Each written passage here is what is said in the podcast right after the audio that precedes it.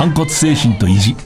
1988年度花園初出場を決めた秋田県立小鹿工業高等学校のモットー。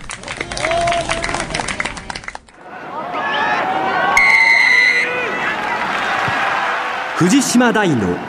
楕円球に見る夢。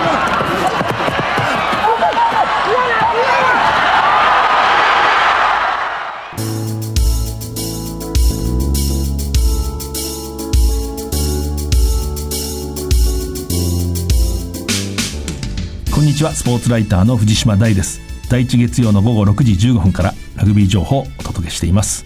今夜のゲストラグビーマガジン編集長おなじみの田村和弘さんです。この後お迎えします。まずはこの1ヶ月。大学ラグビーから関西大学リーグ天理大学5シーズン連続で優勝を果たしました。準優勝同志社大学です。コロナによって、まあ、参加校の総当たり戦ではなくて昨シーズンの奇数順位と、まあ、偶数順位を2つに分けてで同じ順位同士がこうぶつかってこう順位を決めていくということです。で関西からは今年は全国選手権3校出場するので、まあ、天理同志社そして関西学院大学を破った京都産業大学に決まりました、えー、関東大学対抗戦早稲田大学慶応大学の伝統の一戦は11月23日。東京の秩父宮で行われ早稲田22対11で勝ちました。12月6日の総明戦明治大学が早稲田大学を破り優勝争いを制しました。なお来年1月11日に行われる全国大学選手権のファイナル決勝東京の国立競技場で開催されるということが決まりました、まあ、これは嬉しい情報ですね。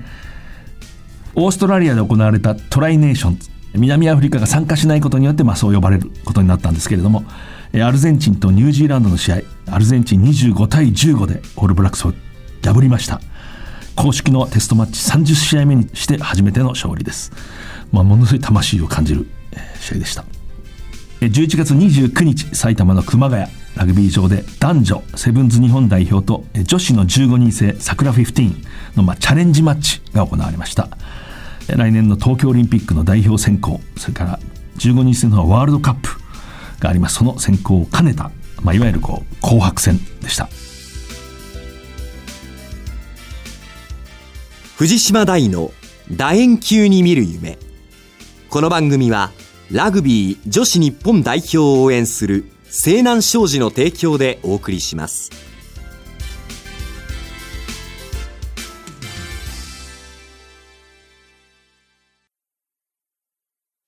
ここから始まってゆく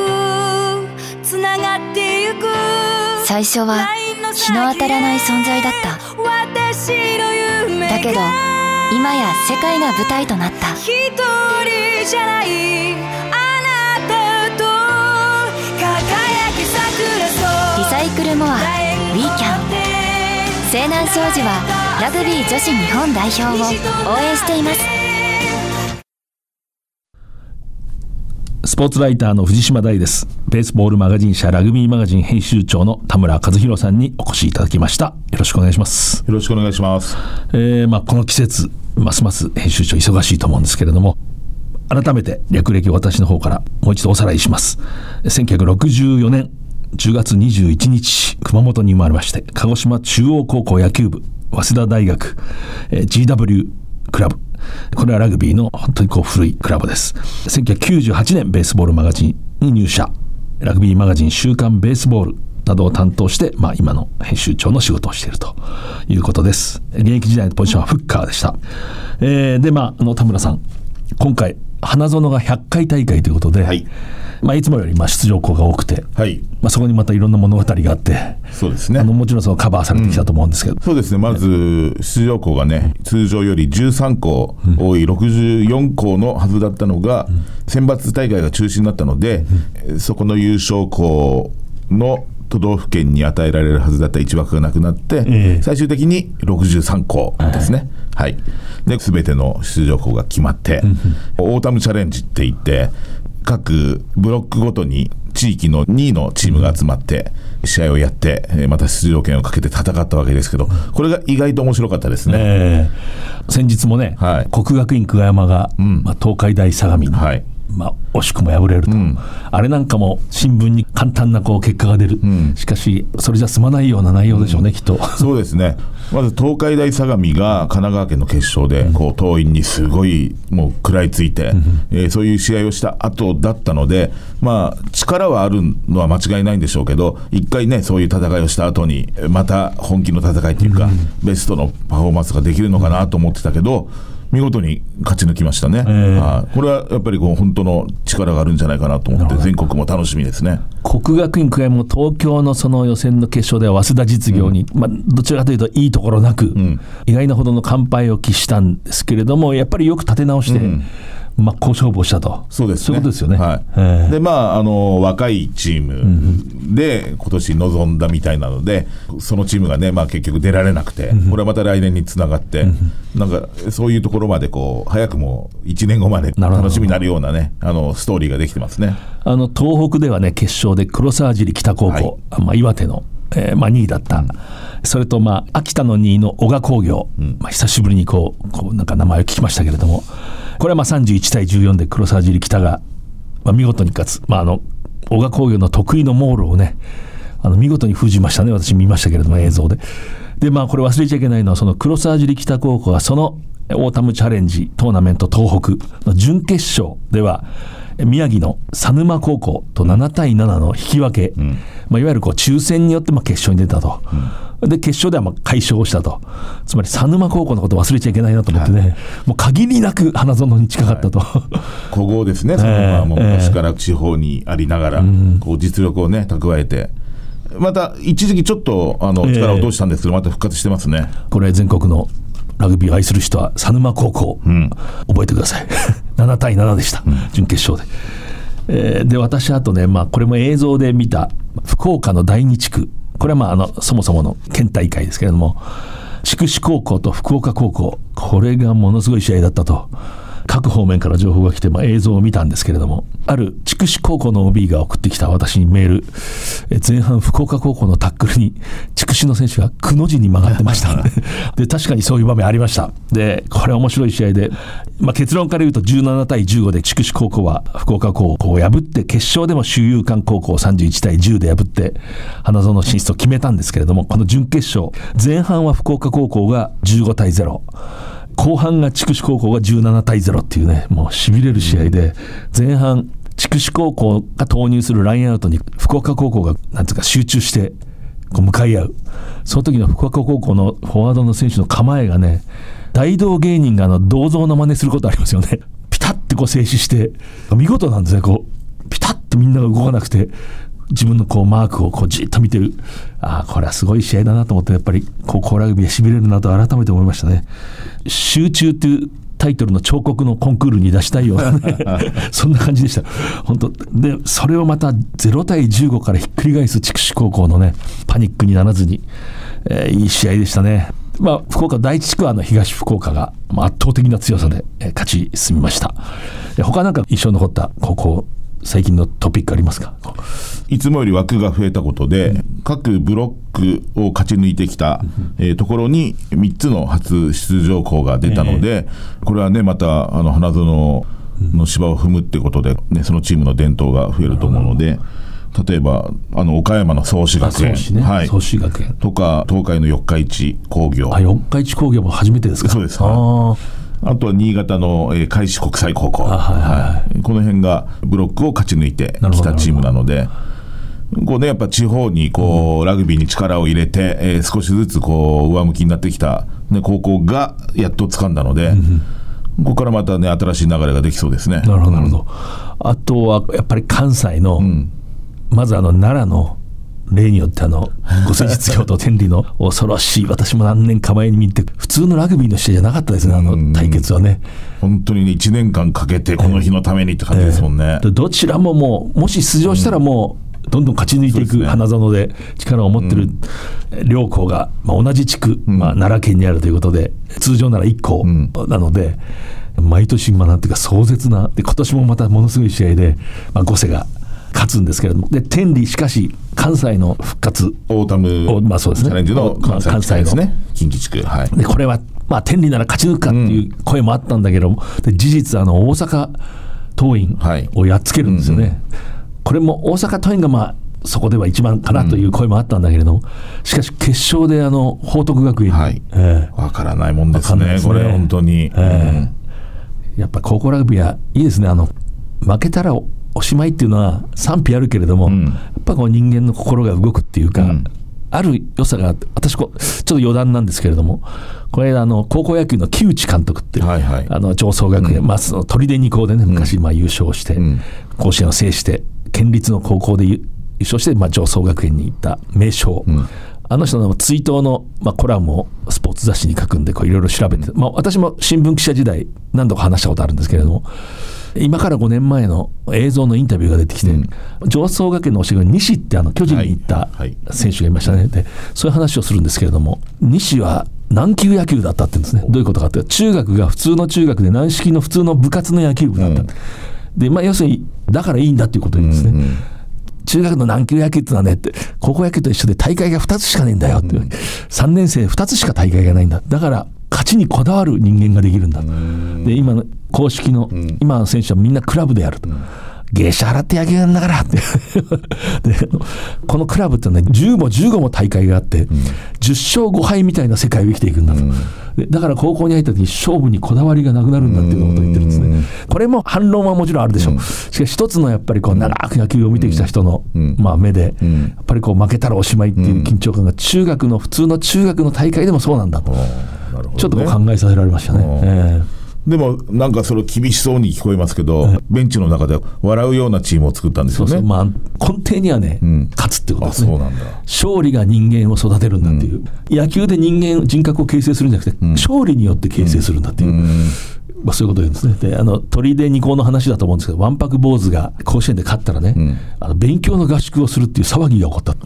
で、それは何かっていうと、優勝したのに落第したらみっともない。なるほどね。で、それはね、監督が信じねえんだからその話を 悪い監督だよってつまり勝ったらねどんどん選手はプライドできんのよっていう、うん、出んのよ、うん、どんどん立派になっていくんだっていう。わけですよ、まあ面白いなと思ってね、で。も花園にもそういう通じるものあるんじゃないかと私は思うんですよね、今回もそういういろいろ物語があって。で田村編集長ラグビーマガジン編集部の見立てとしてはね、はい、花園一応優勝候補ってのはどうなりますか、東海大行政高校、えー、東福岡高校、えー、この辺りを中心に、桐蔭学園ですね、もちろん。桐蔭学園は、えー、大本命なのかどうか、この県予選をね、あの結果なので、うん、でもあれがやっぱりこう聞いて、もう一回こう、本物の強さっていうのができたんじゃないかなとは思ってます。うん、この3つが中心で、まあ、あと、五世実業とか、そのあたりがこう食いついていくんじゃないかなと思ってます。個性実業の武田監督が最後の、まあ、一応、ね、一応その一応最後ですね。定年というか、はい、まあいろんな形で関わるかもしれませんけれども、うん、まあ、選手にも OB にもなんかそういうことを菊谷さんも話してましたね、うん、最後だから、うん、まあ、とにかくね開催してほしいですね、まあ、ぜひそうなってほしいですね。であとまあ花園私はなんか勘に過ぎないんですけど京都清少が意外としぶといですね。あのディフェンスはすごいですよね、えーで前回こう割と強力フォワード、うん、大型フォワードで強いって言われてちょっとこうそうですね。あの思ったようなところまでいかなかったですもんね、えーはい、意外とそういう次の年にねこうなんかいろんなことがずれて、成果として現れて、結構いくんじゃないかな、いや楽しみです、えー、で私大学ラグビーの解説を J スポーツでよくすると京都清少の選手がもういかに各大学で活躍してるかっていうのを知らされる、ねうん、そうですね、えー、早稲田大学で言ってもね今7番の村田仁吾選手とかね、えー、彼はね、去年の京都清少から4人、5人か、高校ジャパン候補に選ばれて、4人が受かって自分だけ落ちたと、その屈辱が今、あのパワーになってる。もう必ずゲインしますよね、はい。えー、それで京都清少はディフェンスのチームだと、うんうん、それなのに自分はディフェンスで落とされたと、高校ジャパンを、それが悔しくて悔しくてって言ってました、それが今の奮闘に。そうですね、はい実際、その早稲田大学の中で聞いてますね、彼の存在がね、うん、いい選手ですね、えー、こうなんか問答無用に前に出てくるっていうのがアクセントになって、ね。えー、誰かがあれ、明治の選手みたいだなってお客さんが言ってましたけど、なんとなく京都清少ダークホースっていう私、感じが分かりません、これは。これはまあ一般論ですよ、私もこうラグビーの予想をするときに、直前になると結構当たるんですけど、うん、試合前のウォームアップ見たり、前の日ぐらいの感覚では分かるんですけど、今の段階ではなかなか分からないですね。まあまあ、ラグビーマガジンも毎年あの花園ガイドを作るんですが、ええー過去最大のページ数なのでそうそうですよね当然 そうでも忙しい。大変ですね あれはね、緊張するでしょ。そうですね選手にしたら、一生に一度っていはう選手もいるし。やっぱ監督さんもこのガイドは選手が棺桶の中に入れるようなもんだから 最終的に人生の最後。100年経ってね、例えば。人生の最後に持っていくものだから 心を込めて作ってください。そこまで言われると怖い怖いですね。ごい緊張ですね、はい。ところがね、人間のやることですから。いや本当ですよ。や本当ですよ。相当注意してても、私なんかもよくありますけど、思い込みで間違えちゃったりね。なんでこんな間違いしたんだろうっていうのあるんねあるんですすね。本当に。でトンガからの留学生の中学時代のスポーツが野球になってたり、よく考えてみたらないじゃん。なんで間違いだっていうのがありました。それがなんかみんなで読んでもスッと通っちゃう。野球やってたのかと思っちゃうんですよね、その時は。ありえないです。しかしあのガイド本当楽しみですね。僕あれのガイドで好きなのはあの憧れの選手ですけど、なんていうの憧れの選手があります。あのあそこにジャパンの選手とか大学で活躍している選手とか、まあ、世界の大物ではなくてあの1学年上ぐらいの先輩を書く先輩っていうのがあれがねたまらないんですね。でもそれをね、突き詰めるのが大変なんですよ。ただ名前だけ書いてある時があるのでそれは誰なんだって話なって。あなるほどなるほど。なんとかなんとかとか先輩。私その先輩嬉しいだろうなと思ってね。本当ですね。それが青春の証ですよね、しかもそその先輩は花園に出てなかったりするとまたこれがねしびれるんですよね。その1学年後輩がその花園に出た選手が自分の名前をそこに書いてくれるって、でもこれもやっぱこう流れがあって、ワールドカップがあった年は、やっぱりワールドカップに出た選手の名前が割とバーッと並んで、えー翌年、その翌年ぐらいまた先輩が多くなって、えーまたワールドカップがワールドカップの選手ワールドカップが多くなって。の頃先輩だった人はちょっとついてない そうですね。はい。なるほどね。まあ、以上ちょっと高校の話題を進めましたけれども、100回大会12月27日から2021年来年1月9日まで花園で行われます。今ここから始まってゆくつながってゆくラインの先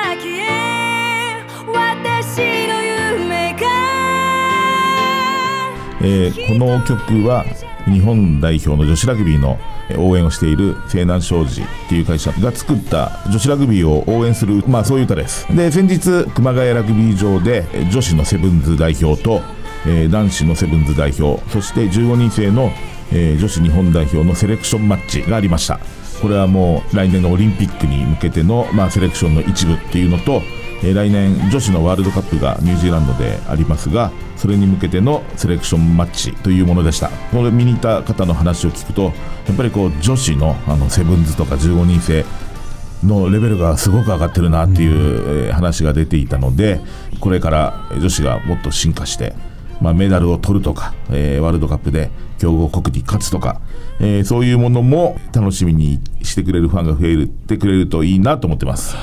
あの日の熊谷、やっぱりその選手たちにとったら、そのちょっと待ちに待ったっていうところあったんですか？そうですね、ええ。まず、まあ、試合が久しぶりだったということと、3つとも、えー男女のセブンズも15人制の女子も、ほとんど国内で試合をしたことがないんですね。大体こうツアーっていうか、まあ、の。そうです。まあ、年に1回、最近はこの女子はワールドセブンズシリーズの北九州大会があったので、えー3年間ぐらいはありましたけど、ほとんどはもう海外のツアーだけで、えー日本のファンの前で、あのジャージを着て、えープレーできるのは、本当に限られて4年に1回ぐらいとか、ええそういう機会だったので、やっぱりこう、ファンが見てる中でやる緊張感というのはあまり味わったことがないので、ヘッドコーチとしてもこういう機会が求めていたものでありがたいというふうに言ってましたね。あの日は私はあの関西大学ラグビーの解説で京都にいたので、見ることができなかったんですけど、取材されてて、思い出るものを感じました。そうですね、こう同じポジションで、えー例えば女子セブンズの原若葉選手っていう足が速い選手がいるんですね、新潟出身で、えー岩道水管高校に行って、慶応大学に学んで、ええ。チームは東京っていうこう、どんだけラグビーが好きなんだっていうような感じなんですけど、まあその選手が日本代表、セブンズの日本代表では、堤ほのかっていう,、はいはい。こうエースが足が速い人がいるんですが、その人にこうライバル心があって、バチバチで試合中もタックル行って、えー外されて、自分またタックル食らってっていうような、ああ、ちょっと面白かったですね。はい。まあ、二人とも俊便で早いそうですね、えー、背格好も似ていて、えー、ポジションもかぶっているので、本当のライバルっていう感じで。えー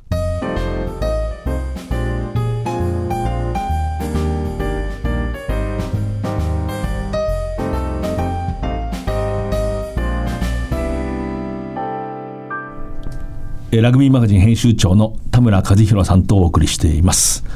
後半、来年まあ、新年1月16日に開幕する、まあ、トップリーグ、まあ、待ちに待ったという感覚になりますね。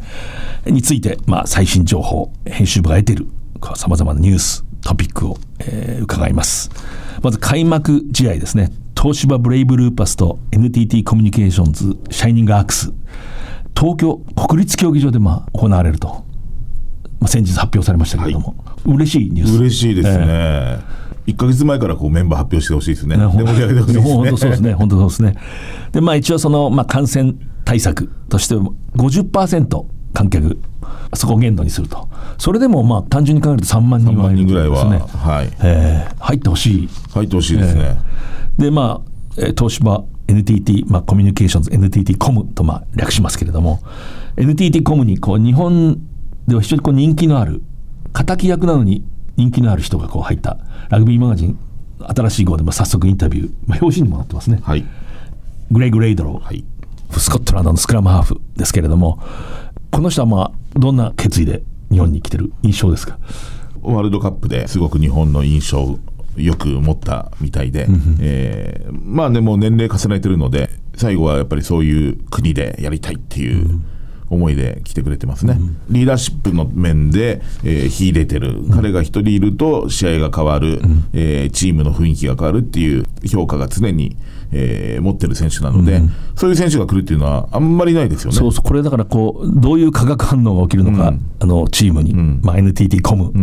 ちょっと興味深いですね、なんかこうレイドローっていうとものすごい寒い霜の張ったようなスコットランドの長い芝生のグラウンドでこうひたすらキックをするみたいな、そういうゲームもできる、はい。こういわゆるこう南半球のどんどん展開していくラグビーに限らずですね、そういうスクラムハーフが来てどうなるのかなと。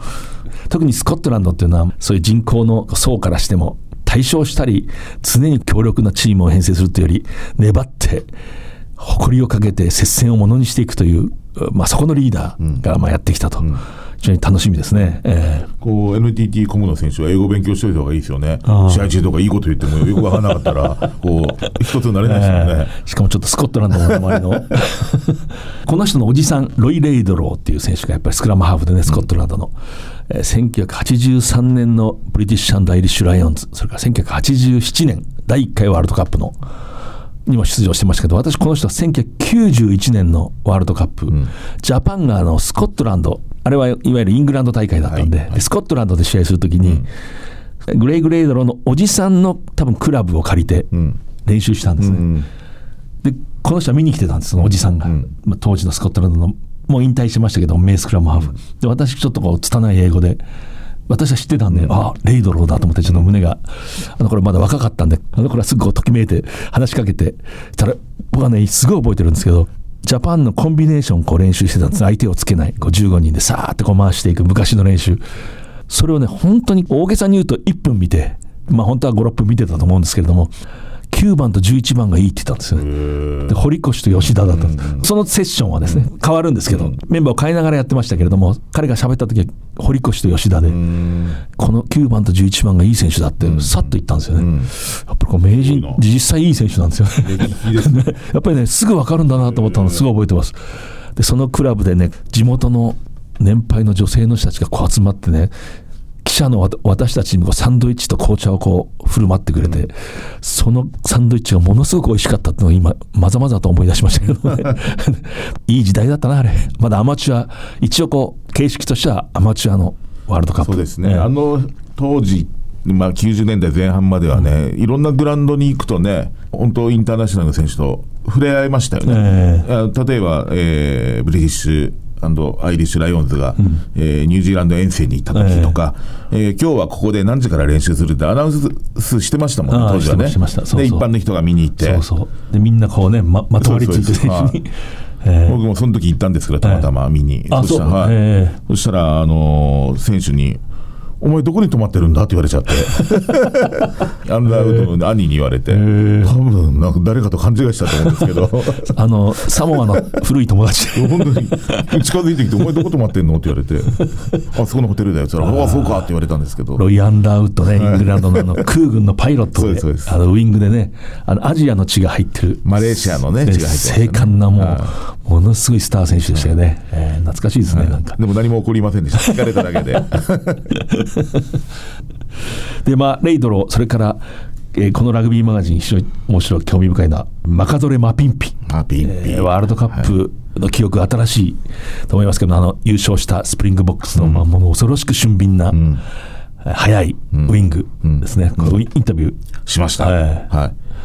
まあ、コロナなので、ええマスクをして、えー、ボソボソし喋ってくれたあの NTT ドコモ、ドコモこちらはドコモですね、はい。ドコモにまあ入団した、はい、マスクでボソボソ喋るタイプだったのでなかなか難しかったんですけど。そうかそうか、はい。ソーシャルディスタンシングを保ちつつ、マスク越しに英語を聞くってはい、いう、でボソボソ。もうチームの通訳の方が一生懸命やってくれて、ええ。いろんな話を聞かせてもらって、えシアコリ氏がすごく、えー貧しい貧困地域から出て頑張ったキャプテンになったっていう、えー話がね大会直後すごい有名になりましたけど、ええ。まあ、ピンピはもうさらに、えーもっと田舎の方で、えーっていうところから巣立って頑張って今の地位を掴んで25歳超えたぐらいからやっとね第一線に出てきたんですよね。あのマピンピという選手は、南アフリカの代表、スプリングボックスに選ばれる人間としては、ちょっと異例のコースですよね、こういわゆるそうです。エイジレベル、年代別の代表になったり、強い私学のものすごい強豪の高校に、で活躍したりという経験を経ずに、自分の試合は誰も見てなかったって言ってましたね、そういうスカウトみたいな人は誰も来るような、えー高校じゃなかったし、えーまず大会にほとんど出ないんだって言ってました。はいそれがなんかこう地域のそのプロのクラブが破産をして、選手がみんないなくなっちゃったんで、仕方なく、い、わばその辺にいる選手を呼んできたら、そこで活躍して目に留まった。ボーダーブルドックスっていうその地域の、えーカリーカップに出るチームかな、えーそこが破産したので、もうプロ選手を雇ってらんないっていうことになって、地域のいいやつっていうのを集めてみたら、その中にマピンピがたまたま入ってて、そこから、えートライを重ねて、一気に飛躍できたって言そうですよね。ってましたね。であまりに突然のことでパッと選ばれて、うんファーストクラスの試合に出たら、んバーッと走ったら誰かが見てた。んまあ本当にこう人間万事採用が馬っていう。そうです彼の場合は特にそうですねねそう本当しみじみそう思いますね。顔がすごい小さかった、頭が小さかったです。あの頭が揺れないんですね、走るときねそ。カーンってステップになるときこう中心線はこう変わらないっていうか、頑張ってほしいですね。ジャパンの時こうちょっと憎たらしいトライを奪われた。本当ですね。はえー。あれこう田村優が対面になってあそうですね、あのスクラムのショートサイド。い、走り込んできてね、ええ外して。あれ僕は田村、その人に聞いたら、あのもう燃えてたんで調子に乗って立っちゃいましたっつって。本当はこうルール上、あれぐらい幅があるときは、もっとこう例えば足の速い選手を置くとか、決まりがあったようなんですけれども、もう燃えてますからね。もうあと、まあ、ラグビーマガジン最新号を見ると、まあ、見出しのところにも、アーロン・クルーデンベン・スミスと、はい。これ2人、まあ、オールブラックスの、はい。まあ、10番、ん。まあまあ、15が多かったですね、ベン・スミス。これは神戸成功。はい。またいい選手取りましたね。これがまたいいの、どうなるんですか、お手本ですよね、ベン・スミスとか特にね。ベン・スミスは、私はもう長くベン・スミス派をは自称してるだけですけど、なんであのワールドカップの準決勝でベン・スミスを出さなかったかって、今でも。本当ですね。ええ。うんハンセンさんと当時の監督の仲良かったら聞きたいけど、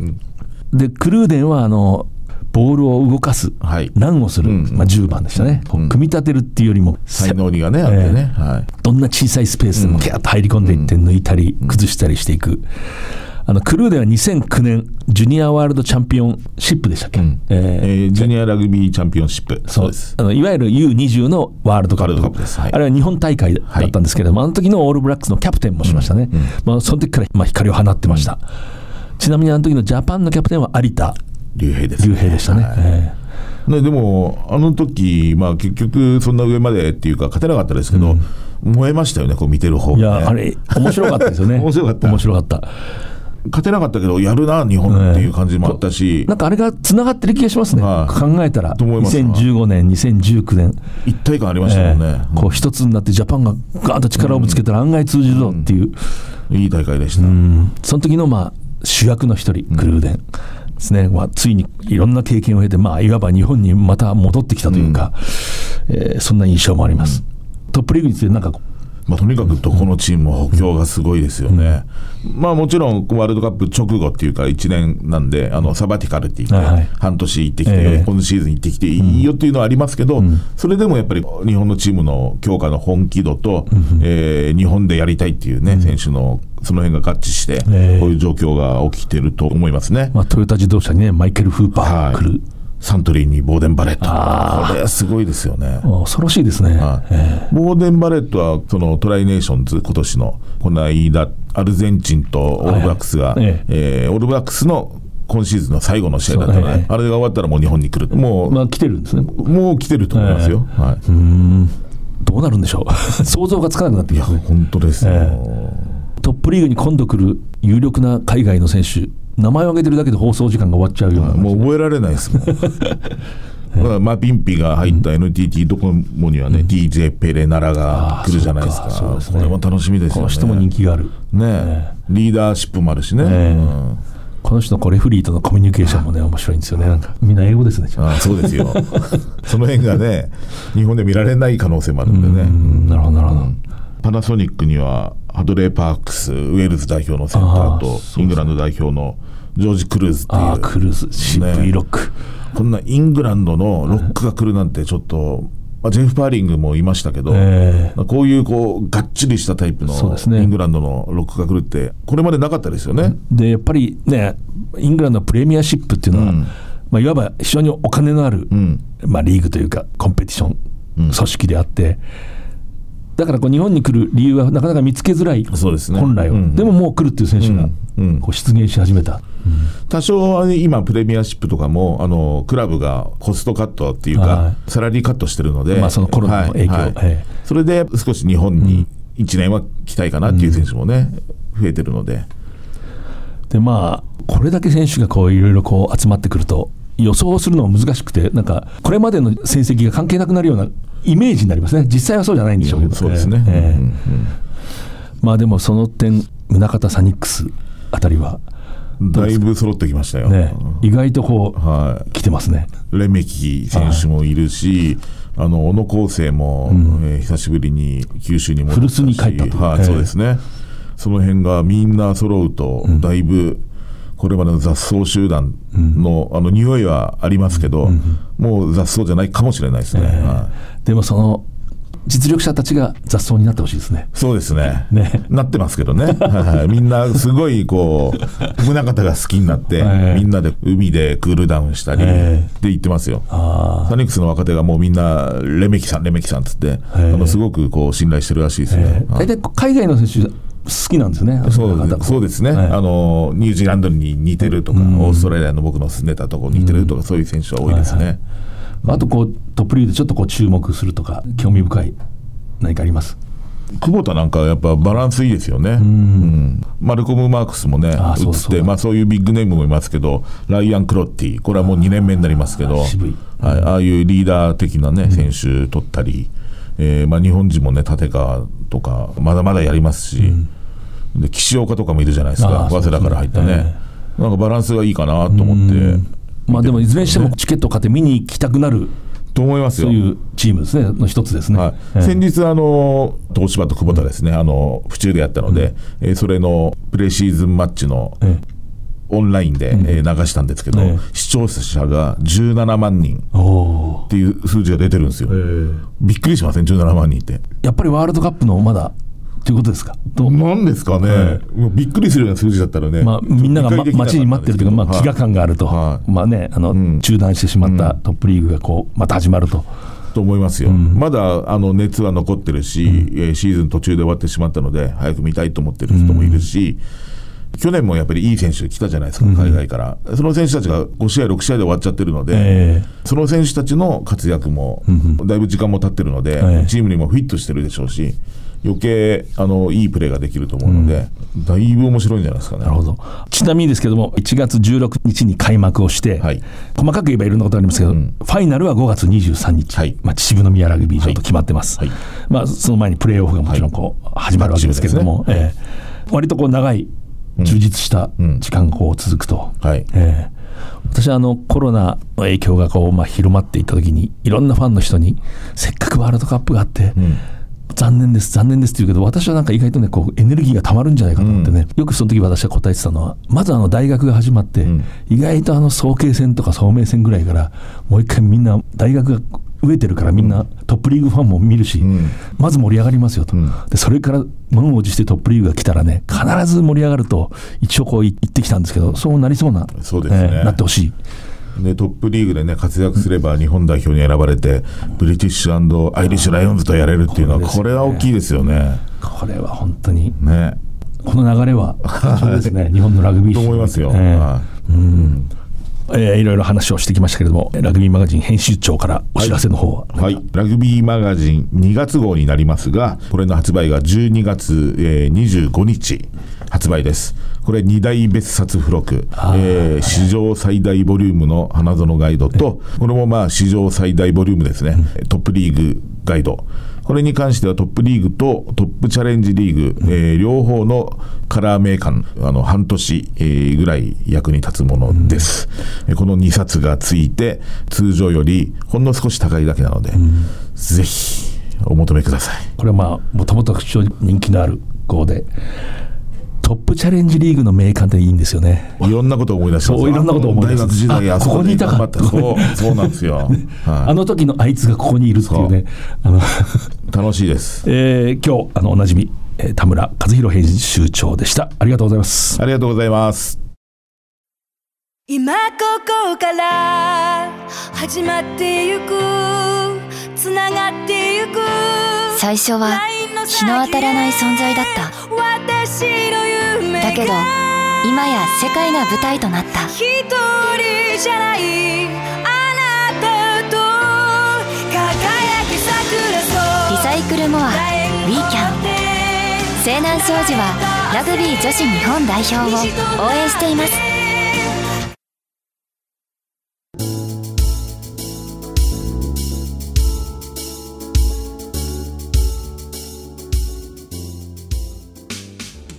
反骨精神と意地、えー1988年度花園に初めて出場を果たした小川工業高校秋田。小川工業の、まあ、当時のそのモットーというかまあですね。内藤徳夫さんというまあ名将東証にして名将にして優れた指導力のある人です。この人がまあ新しくできた当時創立8年目でしたね確か。秋田ですからあの秋田工業というまあ巨大な壁に立ち向かっていく。小川のなんていうか秋田市内から来れたら田舎の子供たちを束ねて時にやんちゃな子供たちもいたんですけれども選手たちも一人一人をこう否定せずに理解をして鍛えて伸ばして花園へ連れて行った。なんかいいですね。こう反骨精神と意地と高校生に対して言い切ってしまう。実際そういう世界があるんですね。これスポーツの中には。その小川工業が今年ですね久しぶりにその県の決勝花園予選の決勝に、進出をして、えー秋田工業に大敗をしましたけれどもなんかこう久しぶりその響きを聞いて名前を思い出しましたね。反骨精神と意地の時代があったと。で、まあ、オータムチャレンジトーナメント東北に出場してここでもファイナル決勝でえー黒沢尻北高校にまあ敗れました。